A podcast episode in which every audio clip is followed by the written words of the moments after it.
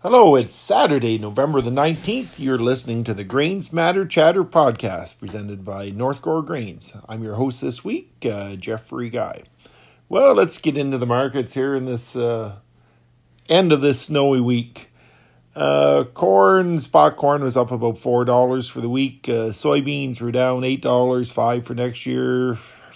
Hard red spring wheat was flat up, oh, it's up like $2, and winter wheat was down like $5. So let's see what happened during the week. Our our dollar it's uh, stayed pretty strong. Traded uh, oh within about 100 basis points this week. Closed out the week uh, just under 75 cents. Crude oil prices pulled back this week, kind of a major factor in the markets here. Uh, I think it closed the week uh, down back at like eighty dollars. And saying crude oil prices have pulled back, we could see that right at the pumps. Uh, noticed last night out driving now in Ottawa, gas was down to about a dollar fifty a liter. So, so let's see this week what's what drove the markets. Well, Russia and the Ukraine. We started out first of the week when there was a a bomb exploded in Poland, or missile. Two missiles went into Poland. First, they thought they were Russian, and then they finally said they were Ukraine defense missiles. And uh, so when they went in, all the the markets they they jumped prices went up. It looked like this war might get expanded. Poland is a member of NATO, and if they are part of the NATO char- charter, is that if uh, if they're invaded or they're attacked, I guess they're attacked militarily, the other NATO members have to support them.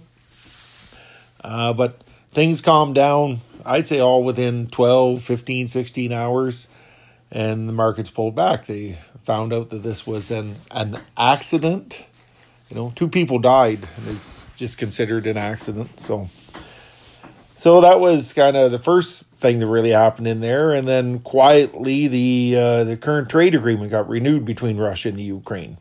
I think that got announced uh, Thursday sometime. It's uh, renewed for another 120 days, so that's going to keep uh, things flowing out of the Ukraine in the Black Sea.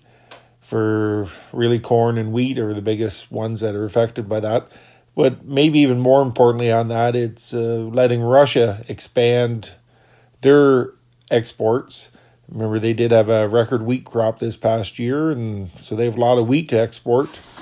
And they want to keep their exports flowing because they need the money, and they, you know, they're they're a big supplier of fertilizer to the Western world also, and uh, they they have complained that the sanctions that have been put on them have hurt their exports, but I think they really want to keep this trade agreement going so they could get their exports going.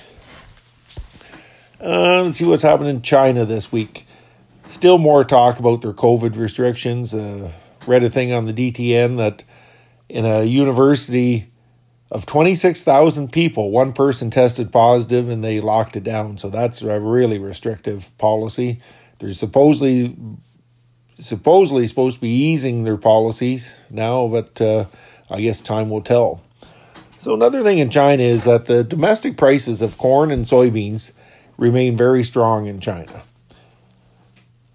The market keeps talking about some demand destruction in China because of their lack of economic activity with their many COVID restrictions or lockdowns. But it seems like with corn and soybean prices remaining strong, it's uh, that's really showing strong domestic demand in China for corn and soybeans. So it's the market's kind of giving us two signals here. One that oh we're going to lose some demand, that's going to be bad for prices, but it, prices stay strong in China. So um, do they not have the stocks like their current?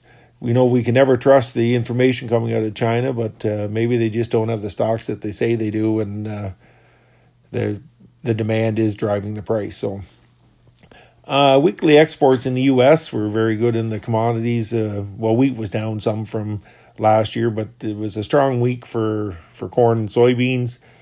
Corn had a big sale to Mexico. I wrote about it in our daily blog. Starting in 2024, Mexico is going to ban, or they're moving to ban genetically modified corn. So this was a sale of some for this year's and some for next year's crop. So I know they're trying to get it in before the before the ban takes effect. I think I read it was the uh, fifth largest or sixth largest daily export sale that the USDA has ever announced. So that's uh, pretty good. So there, it was a strong week for exports for corn and soybeans. Not enough to drive prices that much, but it, however, they're, the yearly exports are still well behind last year's pace.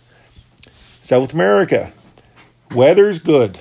Weather's good for the farmers in South America. Brazil's now, I think I've read they're probably this weekend will be 60 to 70% planted, their first crop, planting into good or great conditions. Argentina was dry. They got a bunch of rain last weekend, made their conditions a lot better right now. So they're probably over 50% planted. They're going to need some rain going forward, but growing crops always need some rain. So it's uh, there's no no support for our markets right now from weather in South America. Things are going good in South America. Wheat prices, you know, I've already said they pulled back some this week. Uh, definitely the I guess it's negative news for them about the that the Russia uh, Ukraine trade agreement got renewed. Uh, the, we look at the fundamentals in this wheat market. So there is the supply coming out of Russia and Ukraine.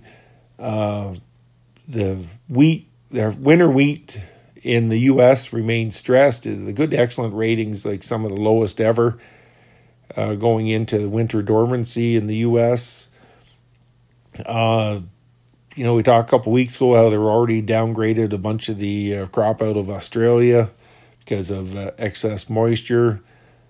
And I guess one of the big questions, even with the renewal of that trade agreement this week, is uh, will Russia's crop, you know, make it out into the world markets? Into like right now, they seem to be selling to, I don't know who for sure, but say China, let's say India, and some other countries you know, will it make it into the general world market and uh, flood prices or flood the market and keep prices down? So it's one of the things on that Russia Ukraine deal. They've crops coming out of the Ukraine have been discounted on the world market. Uh, I think on corn, I read that they're right now it's about a dollar fifty a bushel cheaper for Ukraine corn than it is from U.S. corn. And on wheat, I'm sure it's much the same also. So in our local market, the snow has uh, closed things, slowed down harvest this week. Uh, we're full full go at the elevator. We have lots of room now. We bagged a bunch of corn, made lots of room for the corn. You know, bring it on. I think I heard their our last soybean person combined. Uh, I'm not real sure on that, but it's uh, good to see that. Mar- that's pretty much done. I'm sure we know uh, weather will change around and people will get back in there on the, the corn side, and we wish everybody the best of that going forward. So, right now, our markets, the trend is a little bit down. Uh, we need something to drive prices higher. The market always want to be always wants to be fed new information to drive prices higher, and right now it's not really getting it. Uh, the market doesn't seem to be overreacting to little news, which is almost strange. Uh, maybe we're not having quite so much volatility right now. You know, the U.S. crops made, so we got to wait for weather in South America. Russia and Ukraine things are kind of straightened out. China's not much change. So it's the trend right now is down.